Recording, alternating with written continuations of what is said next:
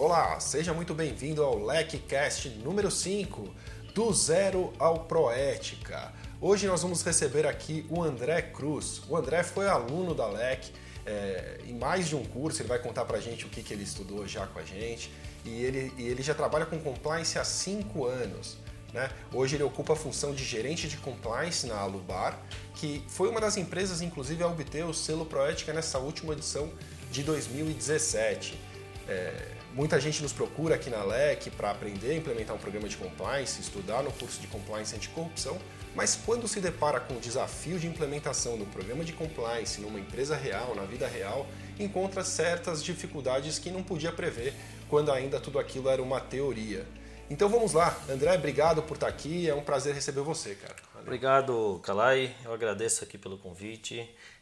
Confesso que eu comecei a ouvir podcast há muito pouco tempo, há menos de um ano, mas já estou tanto quanto viciado em ouvir podcasts e é muito útil, uma ferramenta muito útil para você adquirir conhecimento no tempo que normalmente a gente utiliza para... se perde no trânsito. Verdade, aqui em São Paulo a gente perde muito tempo no trânsito, André, que é super comum a gente buscar alternativas e eu virei um fã de podcast e agora de audiolivros também. O Daniel Sibili me indicou o Audible da Amazon e é uma ferramenta fantástica também para quem gosta de ouvir livros, especialmente em inglês. É legal porque além de aprender alguma coisa nova, a gente ainda acaba estudando um pouquinho em inglês e eu gosto bastante de usar esse meu tempo de uma forma mais útil. Verdade, funciona bastante. André, vamos lá, cara. Tem muita dúvida mesmo de como começar. Você é um cara que teve essa oportunidade de partir do zero mesmo, né? Iniciar um programa de compliance da Alubar. E viveu esse desafio na prática e felizmente você é um cara absolutamente bem sucedido nessa missão, a gente acompanha a sua história, ela já foi retratada no blog LEC, em artigos para a revista LEC, porque realmente é um case de sucesso e é um case que deve ser espelho para muitos dos nossos alunos e para aquelas pessoas que têm como desafio essa implementação do programa de compliance. Antes de a gente entrar no programa em si, queria falar um pouquinho sobre você. Você não é advogado. Não sou. Isso é algo que ainda, por mais que a gente insista em dizer que não há necessidade de ser advogado, as pessoas têm dúvida. Você não é. Como foi começar em compliance sem ser advogado? Kalay, eu tenho que confessar que há 5 anos atrás eu posso dizer que eu não sabia o que era compliance. Na verdade, eu já tinha ouvido falar e, na verdade, era até um componente de gestão de riscos que eu já conhecia. É um componente que era totalmente regulatório, que a gente utilizava no COSO, tá. Que o nome é compliance. Então, já ouvia nesse contexto.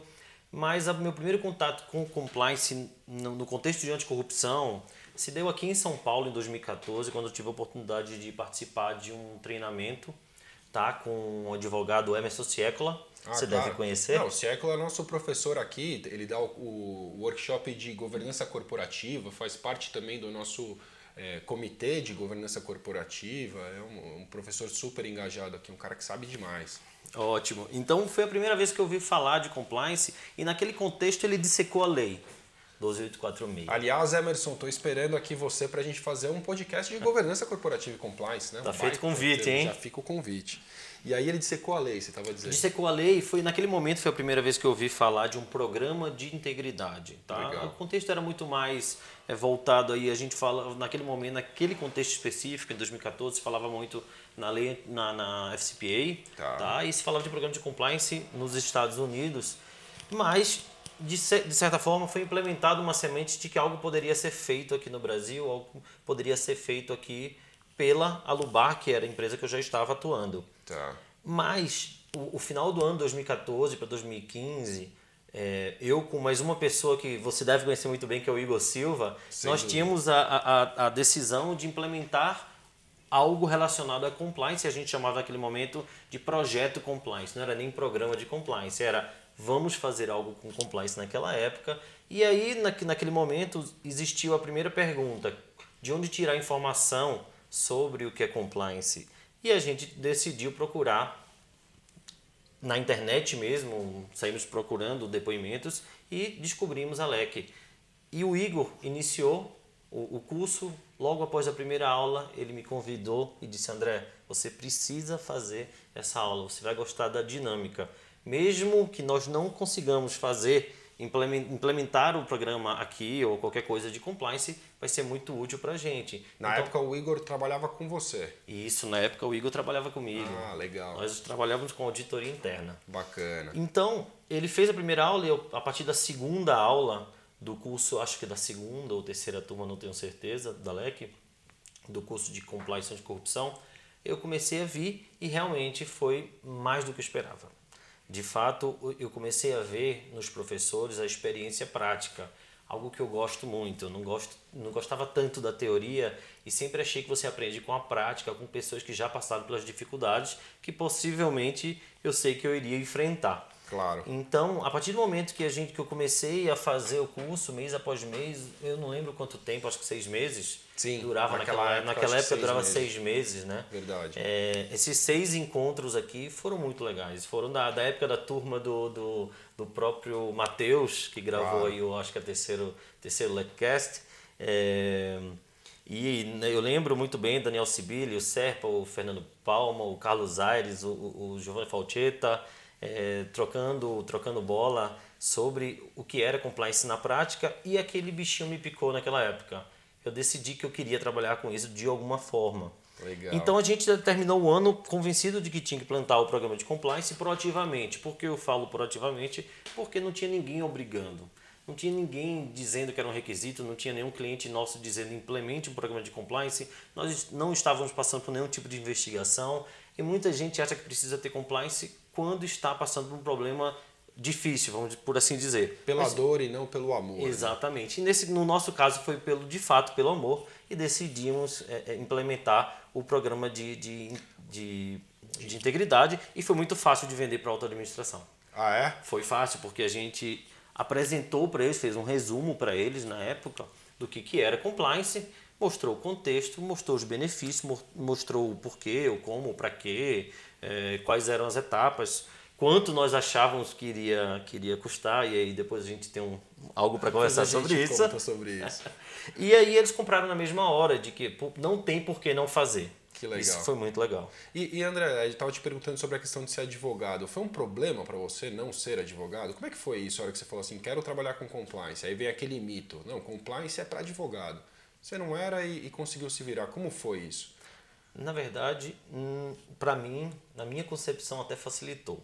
É mesmo? Eu tenho uma forma de pensar em compliance e nos assuntos em geral da forma mais simplificada possível. Então, não é porque uma lei gerou todo esse volume de informações sobre compliance que eu deveria associar diretamente compliance a esta lei. Então, como para mim, compliance nada mais é do que gestão de risco aplicado a algo específico, que é aquela questão de ética, de integridade, de transparência, de cumprimento de leis e regulamentos, de certa forma, de regras internas e externas, nada mais era do que eu já vinha fazendo há 10 anos. Com outro nome. Com outro nome, que era gestão de riscos. Então, perfeito. Apliquei especificamente gestão de riscos para esse âmbito e não vi muitas dificuldades. Não estou dizendo que ser advogado não tem suas vantagens, até porque tem. O arcabouço regulatório, principalmente aqui no Brasil, não é simples, tá? Então, confesso que os skills que eu tive como gestor de riscos tiveram de ser complementados com um suporte externo relacionado ao campo do direito. O que na final do dia, o que a gente pode dizer é que o departamento jurídico é um grande parceiro, muitas vezes, do compliance, e você pode buscar o suporte de um advogado quando é necessário, mas o dia a dia de compliance não exige que você tenha conhecimentos, ou todos os conhecimentos que um bacharel em direito ou que um advogado reúne. Né? Perfeito, bom comentário. Inclusive, numa certa ocasião, eu estava numa palestra em Fortaleza, e, para minha surpresa, eu vi uma pessoa que estava assumindo o programa de compliance, implementando. Ela era uma médica que era diretora de um hospital e teve o desejo de implementar o programa de compliance e seguiu com as etapas para implementar o programa de compliance. E foi aquele momento que caiu a ficha de que, definitivamente, você não precisa ser advogado, também não precisa ser contador, não precisa ser administrador necessariamente. Sem dúvida. Na verdade, eu acho que parte muito mais da vontade de implementar e conhecer um pouco mais sobre o assunto. A minha visão sobre isso, André, é que assim, você tem que reconhecer que você tem algumas competências, mas mais do que isso, você tem que reconhecer que te faltam competências para trabalhar em compliance. Então, mesmo o advogado, ele tem facilidade com as leis, é verdade, ele tem. Mas, por outro lado, o advogado, via de regra, ele é muito... ele tem um rigor formal muito importante, ele não tem, muitas vezes, uma facilidade de comunicação direta, ele vai escrever, talvez, um código muito rebuscado. Então, o advogado tem certas vantagens, mas tem dificuldades em outros assuntos. Eu já conheci profissionais que vieram de comunicação, por exemplo, que fazem treinamentos lúdicos, divertidos, que engajam a audiência, têm uma facilidade de vender o programa de compliance da companhia, que é um trabalho de marketing. Então, o importante num universo multidisciplinar como é compliance, eu acho que é mais isso, você identificar seus pontos fortes e se fortalecer com eles, utilizá-los, mas também reconhecer as suas necessidades especiais ali para ser um profissional completo e se desenvolver, que eu acho que no final das contas foi o que você fez ao ingressar no curso, né? Exatamente, e na prática, compliance ele não acontece com uma pessoa só, uma área só. É uma orquestra. Eu costumo dizer que compliance, a pessoa que está no cargo de compliance officer, ele está orquestrando uma banda que tá acontecendo na empresa inteira. Então várias pessoas precisam estar envolvidas com compliance, e compliance, chego a dizer, que não funciona se todos não estiverem muito bem envolvidos com o programa. Faz todo sentido.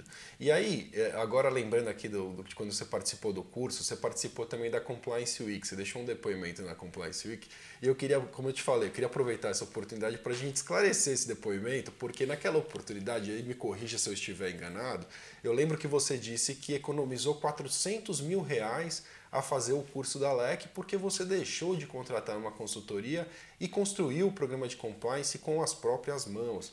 Isso foi uma grande vantagem. Por outro lado, naquela oportunidade eu não te deixei esclarecer melhor, foi um depoimento super curto e você não pôde dizer a fundo como isso aconteceu. Alguns professores e consultores que são nossos amigos aqui ficaram extremamente incomodados com aquela declaração. Verdade. E eu queria te dar essa oportunidade aqui no podcast de explicar melhor. Quer dizer, você tinha uma proposta para implementar o programa para você por R$400 mil e você tomou a decisão de aprender o compliance e construir esse programa no braço, com o suporte da empresa, é claro, mas sozinho, sem o auxílio de uma consultoria. Como que foi essa história? Conta um pouquinho mais aí pra gente. Obrigado por perguntar, Kalay. Essa é uma situação, essa é uma pergunta que já me deixou em maus lençóis algumas vezes. Então eu até devo alguma satisfação aos meus amigos consultores. Claro. De fato, a questão que eu falo dos R$400 mil foi que naquele momento nós tínhamos uma decisão. Tá. De implementar um programa de compliance na virada de 2014 para 2015, e uma das primeiras coisas que nós fizemos foi efetuar cotações com empresas que nós pesquisamos e confiávamos e pedimos indicação. Dentro das propostas que obtivemos, a proposta que mais se parecia adequada para a implementação de um programa de compliance efetivo custava R$400 mil. De uma implementação, e que não vale mais entrar em detalhes sobre o prazo ou qualquer outra coisa. Claro. E naquele momento a gente disse, por que não fazermos por nós mesmos? Não vou dizer que foi simples e nem vou dizer que foi a melhor decisão. Foi uma decisão. Tá. Poderia ter sido de outra forma, poderíamos ter demorado menos tempo para implementar o nosso programa de integridade, mas nós decidimos aprender com todo o processo, e aí, sem dúvida, todo o processo de aprendizagem vem com erros também. Claro. Não podemos deixar de considerar que levou mais tempo do que certamente pegar pessoas experientes nos dando todo o suporte. Então eu falo R$400 mil, que era a proposta que a gente tinha. Se a gente for colocar na ponta do lápis, talvez tenha sido menos, porque nós precisamos investir também nas pesquisas e em viagens, nos treinamentos. Claro. Para implementar o programa. Então, mas foi um número redondo que naquele momento que me pegaram ali nos 2 minutos para falar, dar um depoimento, foi um número redondo que saiu. E pelo que você está me dizendo, desculpa te interromper, mas pelo que eu estou entendendo da sua resposta, é que não tem uma receita de bolo, é isso? Né? Tipo, o que foi bom para você naquele momento, e como você falou, uma empresa que decidiu implementar o programa de compliance pelo amor, por uma decisão estratégica, não tinha pressão, não tinha... Era um momento que você tinha talvez uma tranquilidade maior para fazer isso, o suporte da empresa. Não é necessariamente o mesmo cenário que vivem algumas empresas hoje em dia, que são obrigadas pela lei do Estado a ter um programa de compliance para licitar, ou melhor, para contratar com ente público. Então, é isso que você está querendo dizer? Exatamente. O ponto principal é de que a conta é simples. Naquele momento, a gente tinha tempo para adquirir o conhecimento, nós tínhamos aí a possibilidade de errar, como eu havia dito. Se nós temos essas características, ok, faz você mesmo, não tem problema. Mas tinha um contexto diferente naquela época. Naquela época as leis estaduais ainda não existiam. Então ninguém estava me obrigando a ter um programa de integridade para licitar um órgão público, por exemplo. Verdade. Então nós tínhamos tempo, como eu havia dito. Hoje em dia empresas se veem na condição de precisar implementar um programa de integridade no menor espaço de tempo possível para poder vender para a administração pública.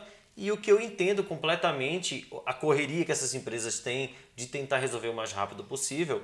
E nesse caso talvez não seja o mais recomendado tentar fazer por conta própria, buscando conhecimento por conta própria. A não ser que você contrate um especialista para ser um profissional interno que já traga uma bagagem também, algo nesse sentido, né? Exatamente. Precisaria de alguém com bastante experiência, o que naquela época dificilmente, eu costumo dizer que dificilmente, considerando o cenário Brasil, você iria conseguir profissionais com bastante experiência. Não existia, hoje, né? Não existia. Hoje até você consegue. Claro. Eu digo que você consegue. Mas, volto a dizer, cada caso é um caso e terceirizar, exato, nesse caso o conhecimento não é a pior das hipóteses.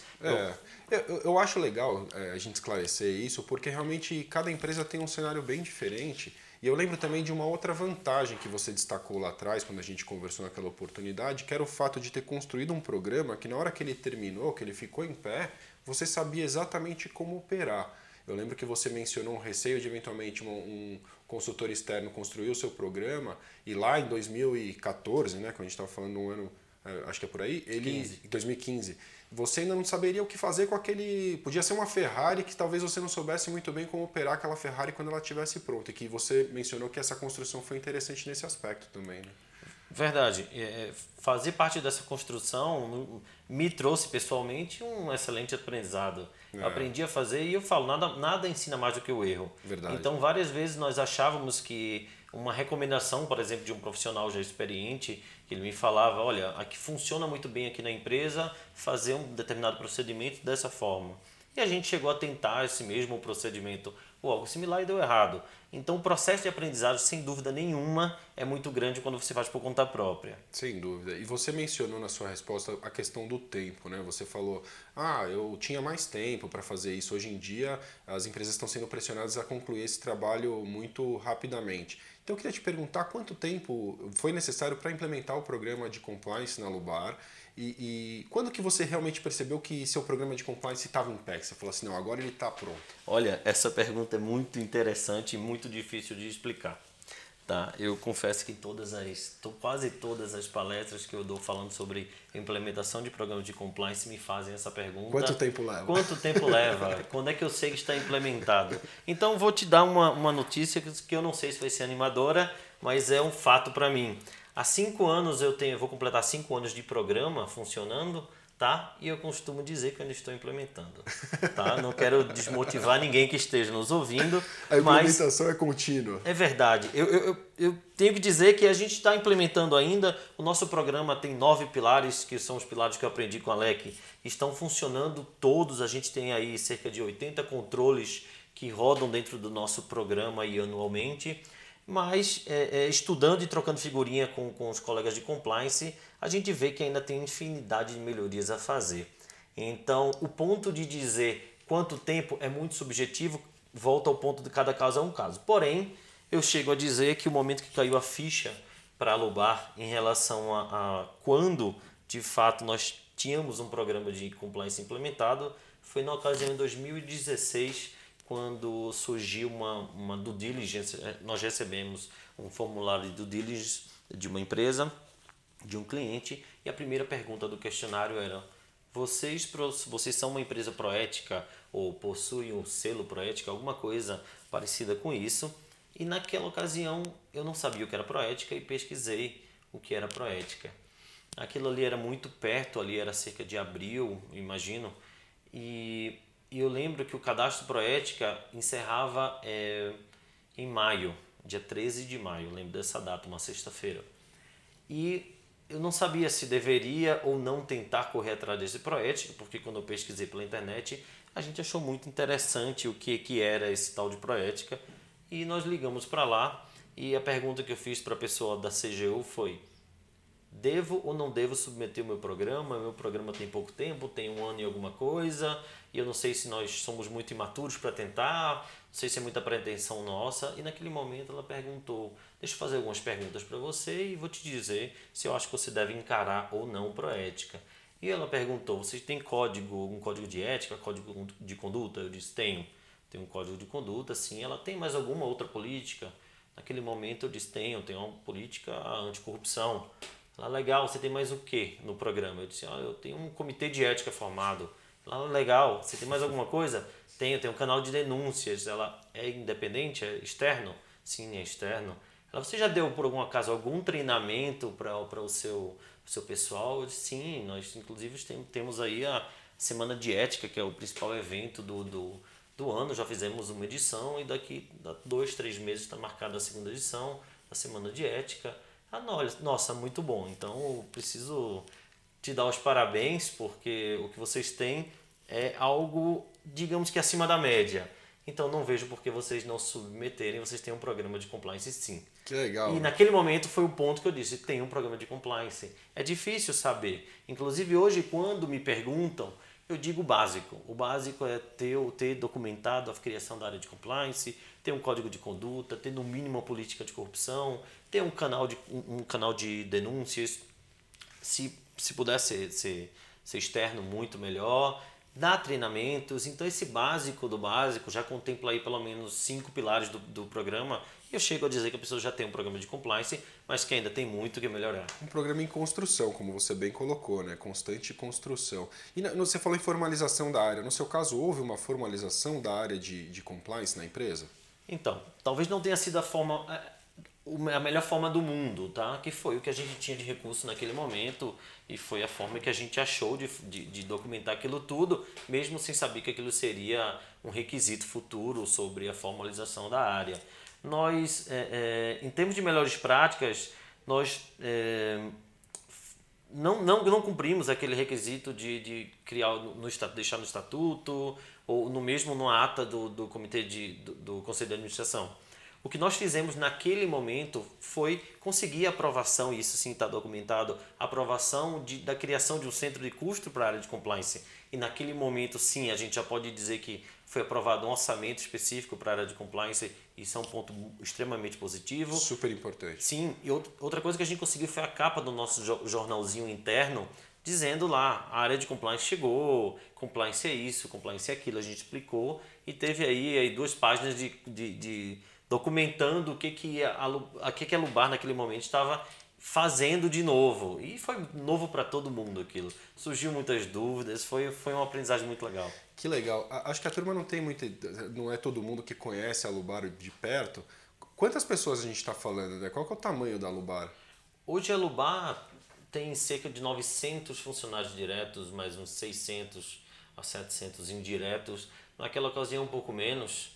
É uma empresa sediada no norte do Pará, cerca de 120 quilômetros de Belém, e é uma empresa produtora de cabo de transmissão de energia, de alumínio principalmente, a maior da América Latina, e cabos de cobre também, que nós ingressamos.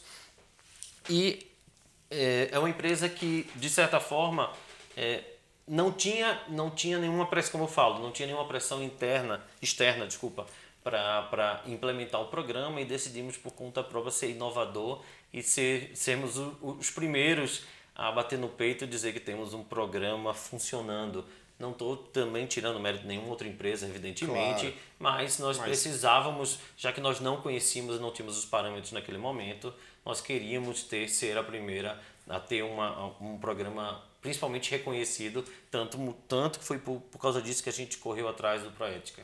É muito legal, André, ouvir isso, porque realmente assim, a Alubar é gigante, né? A gente não está falando de uma empresa pequena, e eu gosto de dizer isso porque muita gente escuta uma história e fala assim, mas o André fez isso porque foi lá na Alubar, aí ninguém, talvez o cara não tenha noção, tá ouvindo, a gente não sabe o tamanho do desafio que você pegou. O bicho era grande, né? A gente não está falando de um programa para uma startup, é uma empresa de porte importante, com muita gente envolvida, então o desafio é gigante também. E aí você falou sobre a obtenção do selo, e uma coisa que a gente sempre escuta aqui na LEC é que as empresas elas se interessam pelo selo, é um reconhecimento, né? É um momento de ter um uma análise externa sobre aquilo que você criou ali dentro e poder ostentar essa vitória, né? Chamada até de prêmio muitas vezes agora, o Proética, e não de selo.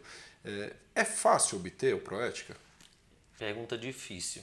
Eu não sei, não consigo te dizer se é fácil. Eu costumo dizer que você precisa fazer um trabalho bem feito para conseguir a premiação do Proética. De uma forma resumida, o Proética, que é uma iniciativa da CGU, ela serve para avaliar o programa, a efetividade de programas de integridade. Tá? Então, eu afirmo para você que dificilmente uma empresa que se aventurar a submeter seu programa ao Proética vai conseguir sem ter uma estruturação mínima, certo? Então, não acho que é simples o processo, mas eu também não posso dizer que é difícil. Eu falo, não pode ser o fim, é o meio, é um reconhecimento de um trabalho bem feito. Quando você fala não pode ser o fim, você quer dizer que você não pode construir um programa de compliance para obter o Proética? Isso, eu acho que não faz sentido. Para mim não faz, tá? Talvez para alguma empresa faça, mas pensando em mim, na realidade que a Alubar tem, não faz primeiro sentido. Tem que ter um programa, ter uma maturidade e aí fala, não, agora chegou o momento de obter o reconhecimento. Exatamente, tanto que em 2016 nós submetemos e não conseguimos.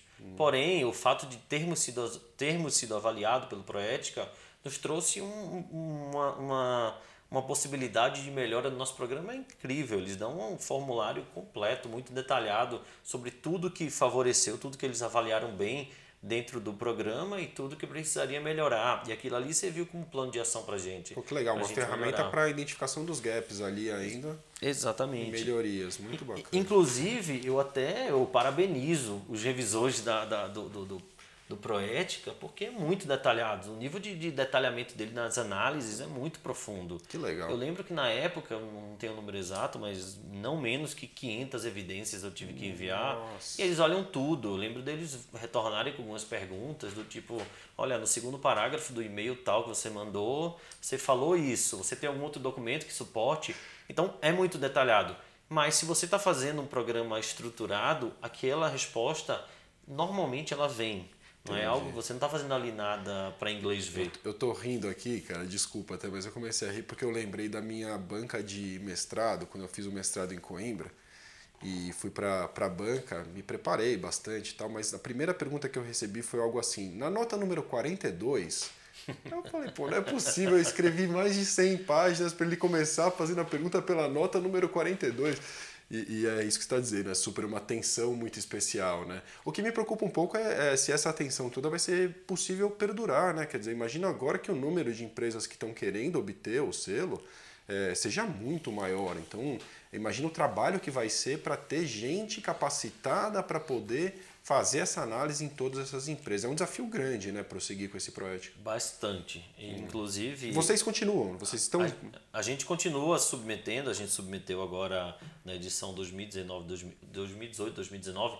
Inclusive, vale salientar que justamente para essa questão de aumentar o número de empresas submetendo seus programas para avaliação, eles precisaram, evidentemente, imagino que eles não aumentaram significativamente a quantidade de pessoas que vão participar desse mutirão de revisão, né? E eles aumentaram para bianual, né? O bienal, no caso. Claro. De 2 em 2 anos eles estão fazendo o programa, aumentaram esse tempo que eu acho que é para dar mais tempo, por 2 motivos. O primeiro é para dar mais tempo de revisão, claro, e o segundo para dar tempo de implementar, isso é muito importante. De adequar também, né? De adequar, falas, claro. Imagina se uma determinada ação é sugerida no relatório deles e eu preciso implementar na minha empresa, mas eu tenho 10, 11 meses para fazer, é muito pouco. Então, a partir do momento que eu tenho 1 ano, 1 ano e meio para implementar, é algo muito mais plausível. Faz todo sentido. Eu queria falar com você também, André, sobre um pouquinho, é claro que a gente não vai conseguir entrar a fundo em todos os pilares, mas como foi passo a passo a construção desse programa, né? O que eu percebi pela história que você contou é que num dado momento você percebeu que você já tinha alguns dos pilares em pé ali, mas a partir do momento que vocês tomaram a decisão, a empresa apoiou e falou, não, nós teremos um programa de compliance. Qual foi o primeiro pilar que você implementou, a primeira ação que você tomou e como que isso foi seguindo? Quais foram os outros pilares? Como é que você foi seguindo? Interessante. Mesmo sem saber, o primeiro pilar foi o suporte da administração e Verdade. A gente costuma dizer que suporte da administração é o mais importante. Mas foi, claro, porque a gente não teria dado o primeiro passo sem eles terem dado o ok e o aval. No mínimo, para conhecer um pouco mais sobre compliance, vir aqui em São Paulo fazer o curso. Então foi o suporte da outra administração de fato. Mas a gente sabia que na ordem do normal de uma estruturação de um programa, a primeira coisa que vão sempre te perguntar é cadê o teu código de conduta? É verdade. Cadê o teu código de ética ou algo similar com isso? E naquele momento a gente criou um comitê, na verdade uma comissão, um grupo de pessoas, não lembro exatamente quantos, foram 15 pessoas, mas de diversos níveis hierárquicos diferentes na empresa, tá? E nós fizemos mutirão para estruturar o nosso programa. E aí lembrando, inclusive, eu vou tentar lembrar de onde, eu acho que foi no alguma das edições do Congresso de Compliance de alguns anos atrás. Eu lembro que no workshop o Bruno Bondarovski, ele fez uma dinâmica sobre implementação de código de conduta. E naquele momento eu acho que forneceu 5, 6... códigos de conduta e colocou as equipes para definirem, olha, definam como vai ser o código de conduta de vocês. Vai ser extenso, vai ser resumido, vai ter desenho, não vai ter desenho, vai ter uma carta do presidente, não vai ter foto, vai ter perguntas e respostas. Primeiro estruturem, então façam aí o sumário de como será o código de vocês. E eu lembrei muito dessa dinâmica, e é o que oriento até hoje as pessoas que eu ajudo a implementar código de conduta. Eu digo exatamente é isso que tem que ser feito. A gente juntou naquele momento mais de 20 códigos de diversas empresas e fomos definindo. Referências. Exatamente, né? Referências. Não teve uma palavra copiada. Claro, a palavra copiada deve ter, porque eu repeti compliance, ética, isso claro, tudo repete. Claro. Mas o que a gente definiu olhando esses códigos? A gente disse, olha, isso aqui é bacana. Essa parte estruturada aqui da mensagem do diretor executivo, do presidente do conselho, é legal, vamos fazer isso também, vamos mandar um e-mail para o nosso CEO, para o nosso presidente do conselho, mandando ele escrever algo sobre compliance, sobre o que é ética na empresa. Mandando não, pedindo gentilmente que ele perca um tempo dele para fazer essa boa ação de dar uma mensagem aqui. Verdade, mas o processo foi até rápido, tá? Eu confesso que foi até rápido. E aí a gente estruturou como seria o nosso código e o resto foi nosso. A gente escreveu tudo. A área de compliance ficou responsável por estruturar, por escrever. Então a gente perdeu bastante tempo aí, mais de um mês escrevendo tudo, escrevendo palavra a palavra do código. Depois nós passamos para essa comissão validar o documento e dizer isso está à nossa cara ou não está. Legal. São pessoas que tinham 10 anos de empresa, 15 anos de empresa, 7 anos de empresa, pessoas dos níveis hierárquicos diferentes, gerentes, coordenadores, analistas, operadores. Que legal. Muita gente opinou. Eu acho legal também ressaltar, né, pelo que você contou um pouquinho antes aqui, que a parte de gerenciamento de riscos você já fazia. Então você já tinha mapeado ali os riscos mais importantes da empresa, talvez não com viés específico de compliance, mas você também não saiu escrevendo um código porque você teve um sonho com o código e escreveu. Você conhecia muito bem aquela empresa, né? Verdade. Esse, inclusive, é um dos motivos pelo qual a gente teve coragem de assumir, tomar frente, uma dianteira desse projeto, né? Então, realmente, a avaliação de risco é um processo fundamental. Não adianta eu me basear na tua empresa para fazer a estruturação do meu código de conduta. Não faz sentido nenhum. Então, nós realmente tivemos que analisar o nosso negócio. Nós já tínhamos mapeado todos os nossos processos da empresa e, com base nessa avaliação de riscos, onde já havíamos contemplado os riscos de compliance em si, nós formamos uma matriz específica de compliance e, analisando esse documento, nós tivemos como base para estruturar o nosso código de conduta. E aí já responde como foi feita essa questão de avaliação de risco. Muito legal. E aí, então, você já, a partir desse momento, você já tem uma matriz de risco bem feita, separado com os riscos de compliance, segmentado, e você também já tem um código. E daí? Para onde você foi? Não adianta ter documento nenhum. Tá, logo depois do código de conduta, nós estruturamos também a política anticorrupção, que foi a nossa primeira política de compliance fora o código, né? Bacana. E não adiantava ter naquele momento, hoje nós temos 10 políticas, mas naquele momento não fazia sentido, e até hoje não faz sentido ter uma política se as pessoas não conhecerem, tá? Então eles têm que estar disponíveis para todos os colaboradores em diversos níveis diferentes, desde o operador, até as gerências e as diretorias, tá? O conselho de administração também tem que ter total acesso a essa documentação e todos têm que ser treinados. Isso é muito importante. O código de conduta não serve, eu costumo dizer que não serve de absolutamente nada se for ficar um documento impresso dentro da tua gaveta. Verdade. Então nós conseguimos ter 100% de treinamento, treinamos na verdade 100% dos nossos colaboradores. Não foi um processo fácil e não é, tá? Confesso, para uma empresa... 1.000 pessoas, é uma indústria, e tem muita gente que é da operação e trabalha em turnos diferentes. Turno de madrugada, tem. A gente deu o nosso jeito. Gente que não tem acesso a computador, imagino, até que não usa no dia a dia o computador. Exatamente. Várias pessoas não têm acesso. Nós tivemos que fazer o tete a tete, como se diz. E aí eu volto agora a um ponto que você falou lá do começo, quando você falou sobre o advogado. Sobre a questão do advogado, a questão da linguagem. E alguém me disse em algum momento, eu não esqueço disso, só não posso dar o mérito de quem me falou isso, que compliance tem a linguagem de 8ª série. É assim, você escreva com a linguagem de 8ª série, porque algo tem que ser acessível para todas as pessoas da organização. E aí todos os nossos documentos são extremamente simples de serem entendidos e nenhum é muito grande também, porque a gente sabe que as pessoas estão num momento que não tem mais paciência de gastar aí meia hora lendo um determinado documento. Então nós temos pequenas políticas que se conectam todas. Muito legal. Isso é muito legal também que a gente fez. Muito bacana. Então, um código em pé, políticas começando a ser escritas e a partir daí... E aí tem a comunicação. A gente precisa fazer a comunicação sobre tudo isso. Além dos treinamentos, a comunicação interna. Isso, a comunicação interna e externa. Externa para os parceiros. Exato. Né? Eu costumo dizer que compliance não é só fazer. É fazer e colocar para fora. E dizer. Não por uma questão de prepotência de você querer... se colocar como melhor em qualquer coisa. E não é o compliance marketing que a gente está falando aqui. Muito mais pela questão do exemplo. E eu acredito muito nisso. Lembra, se você lembrar, há poucos minutos eu comentei que o Proética a gente descobriu através de um formulário de due diligence. Então foi uma pergunta de um cliente meu que me fez ter o start para o Proética e evoluiu muito meu programa após isso. Verdade. Imagina se aquele cliente não tivesse a iniciativa de aplicar o due diligence. Então esse é o ponto que eu faço de que você tem que incentivar. E a partir do momento que a gente faz a comunicação interna, as pessoas reforçam sim aquela demanda nova de compliance, aquele nome diferente de compliance, que é um nome interessante, as pessoas acham um nome legal.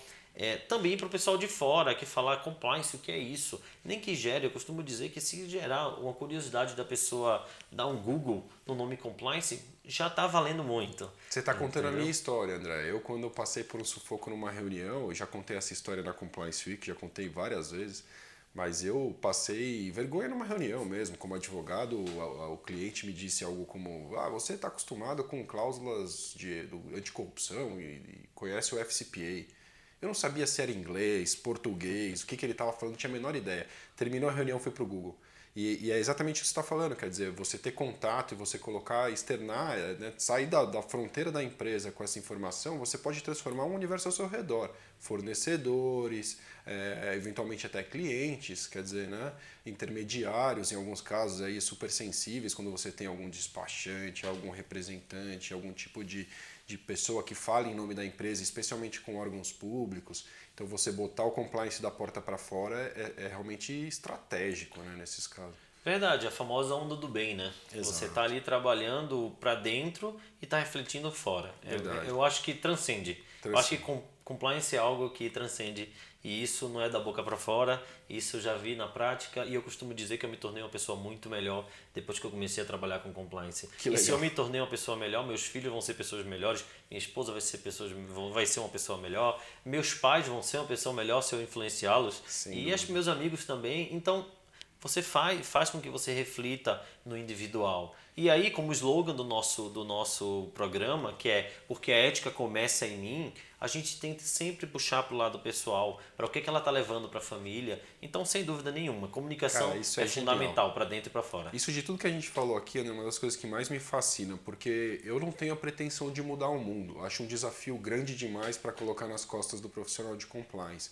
Mas eu acho que ele muda as pessoas ao seu redor. Eu acredito verdadeiramente nisso, que ao você transformar uma pessoa ao seu redor, você transforma o universo, porque você transforma todo o universo que está ao redor dessa pessoa também. E aí, nessa medida, o profissional de compliance muda o mundo. Eu acho que você não precisa ter isso como sua finalidade, mas como consequência do seu trabalho bem feito, sim, você vai mudar o mundo e você pode ter uma onda de transformação. Que legal o slogan, achei muito interessante, cara, achei muito legal. E é fato, eu normalmente, eu sempre começo, quando estou dando os treinamentos na empresa, eu começo principalmente quando eu noto que as pessoas ali, aquele público, na maioria tem filhos, eu sempre puxo para o lado da família. Eu pergunto, qual é o seu legado? O que é que você está deixando para o seu filho?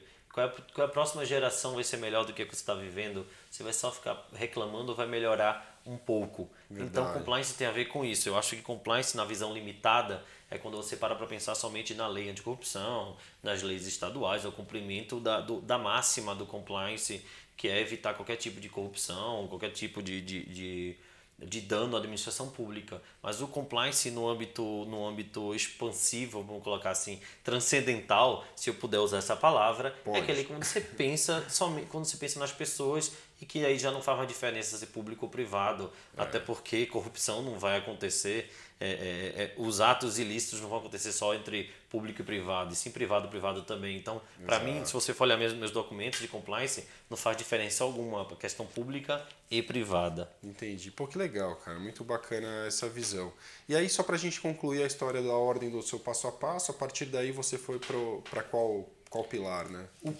Na verdade, eu já falei da estruturação do comitê de ética, não sei se eu falei, mas nós estruturamos, nesse meio do caminho, estruturamos um comitê de ética, tá? Com um comitê multidisciplinar, com aí, vamos colocar aí, com alta cúpula altamente envolvida com o comitê, tá? Conselho de administração, CEO, finanças, RH, jurídico, compliance, tá? Que nós aí utilizaríamos essas pessoas como os deliberadores sobre as situações do canal, de denúncias que daqui a pouco eu falo, e também até como aprovadores de políticas também, porque uma política, se ela tem para ter a cara da empresa, ela precisa ter o tom dos maiores, né? Do Conselho de Administração. Então, eles participavam ativamente dessa construção, da validação dessas políticas. E aí, como eu comentei, também tem a questão do canal de denúncia. O canal de denúncia, para mim, é o mais simples de explicar. Não tem muito mistério, a gente decidiu, tinha a decisão de fazer interno ou externo, a gente decidiu para a melhor prática, que era contratar uma empresa independente E temos um desafio até hoje de fazer o programa, o pilar de canal de denúncia funcionar da forma efetiva, né? Até porque as pessoas elas têm um pouco de receio, não adianta, você tem que trabalhar bastante na questão da não retaliação, por exemplo. Então, hoje a gente tem algo em torno de 85%, 88% de pessoas que confiam no programa, mas o que é um número para mim baixo. Porque esses 12% não confiarem no programa é algo que me preocupa. Que tenho de tentar deixar esse índice o mais alto possível, porque a gente trabalha bastante tempo mostrando em todos os treinamentos como funciona o canal, a questão da independência, a questão da não retaliação, que as pessoas acham sim que vão ser retaliadas por fazer uma denúncia, e como eu falo para eles, olha, a gente nem fica sabendo o seu nome. Foi uma forma que a gente decidiu na Alubar, era na empresa que opera, ela filtra o nome, ela tira. Se eu disser, ó, eu sou André e quero falar do Kalay, ele está fazendo tal situação. Quando o relato ele vai chegar como o manifestante entrou em contato para dizer que o Márcio Kalay está fazendo tal coisa. Então, é uma segurança que eu tento, mas ainda falta 15%, 12% aí. Ah, mas é um índice bem interessante, André. Assim, pelo que eu confesso que eu não sou um especialista, mas o que eu percebo é que realmente você tem aí um engajamento importante. Essa questão de não retaliação, ela é algo que tem que ser sempre muito, muito ressaltada. Quer dizer, se você não proteger o denunciante, naturalmente o número de denúncias vai diminuir. Isso não quer dizer que o seu programa não está funcionando, muito pelo contrário, quer dizer que as pessoas não confiam no seu programa, não confiam no canal e não têm segurança de te fazer uma denúncia. Então, essa grande utilidade que você tem de pegar as coisas antes que elas se tornem problemas maiores e poder estancar e poder remediar muitas vezes ali a situação, é uma oportunidade perdida a partir do momento que você não tem um engajamento. Eu acho que não é esse o seu caso. E aí você fez o canal de denúncia e você já tinha ali uma estrutura bonita de compliance. Verdade. Naquele momento eu me dei conta de que nós já tínhamos bastante pilares funcionando, para falar a verdade. Verdade. E aí o Proética, ele avalia 6 áreas, tá? Que são algo como 6 pilares específicos deles, e eles avaliam todos os pilares de forma independente, e você precisa ter uma nota superior a 40% em cada pilar, e na soma, no global, mais de 70%, e é isso que te faz aí adquirir, ser classificado como uma empresa proética.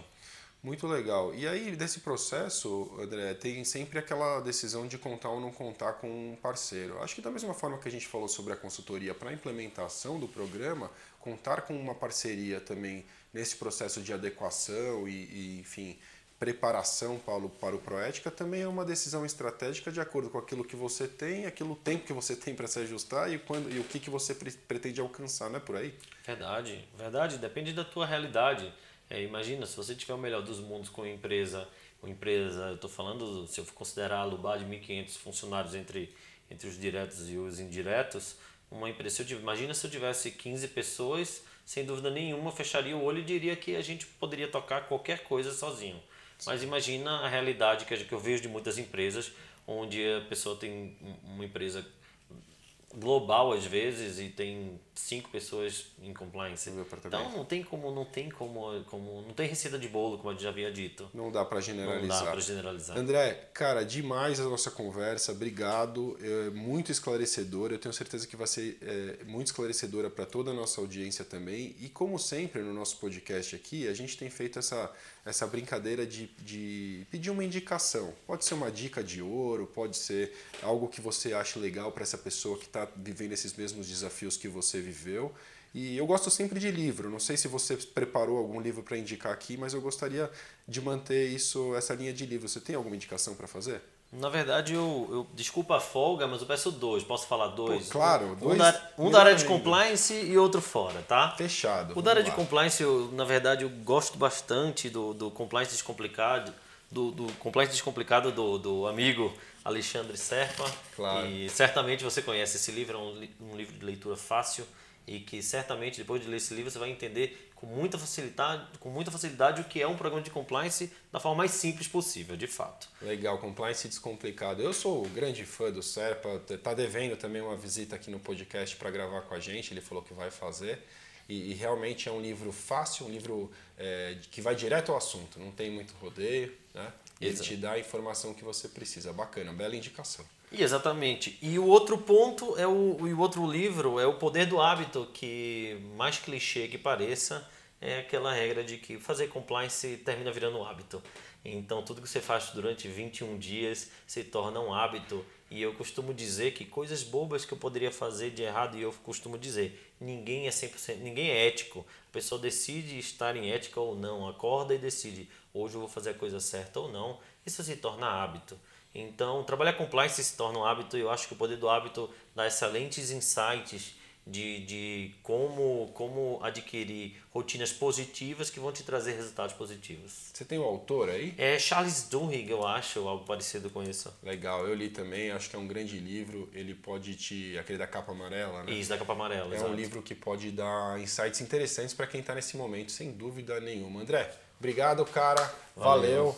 Grande prazer ter você aqui comigo no LECcast. Então é isso, se você quiser saber mais sobre o LECcast, você pode acessar o site da LEC, www.lecnews.com. Lá tem bastante informação. Se você quiser acessar o blog, basta adicionar o /blog ao final do endereço e lá você terá e-books, conteúdos exclusivos, gratuitos. Você pode assinar a Compliance News e receber gratuitamente por e-mail toda semana conteúdos exclusivos produzidos pela revista LEC, pelo blog LEC. Você também pode seguir a LEC nas mídias. Nós estamos em todas elas, no LinkedIn, no Facebook, no Instagram, como LEC News. Para falar com o blog ou com o LECcast, você pode escrever para blog@lecnews.com, pois o LECcast é um oferecimento do blog LEC.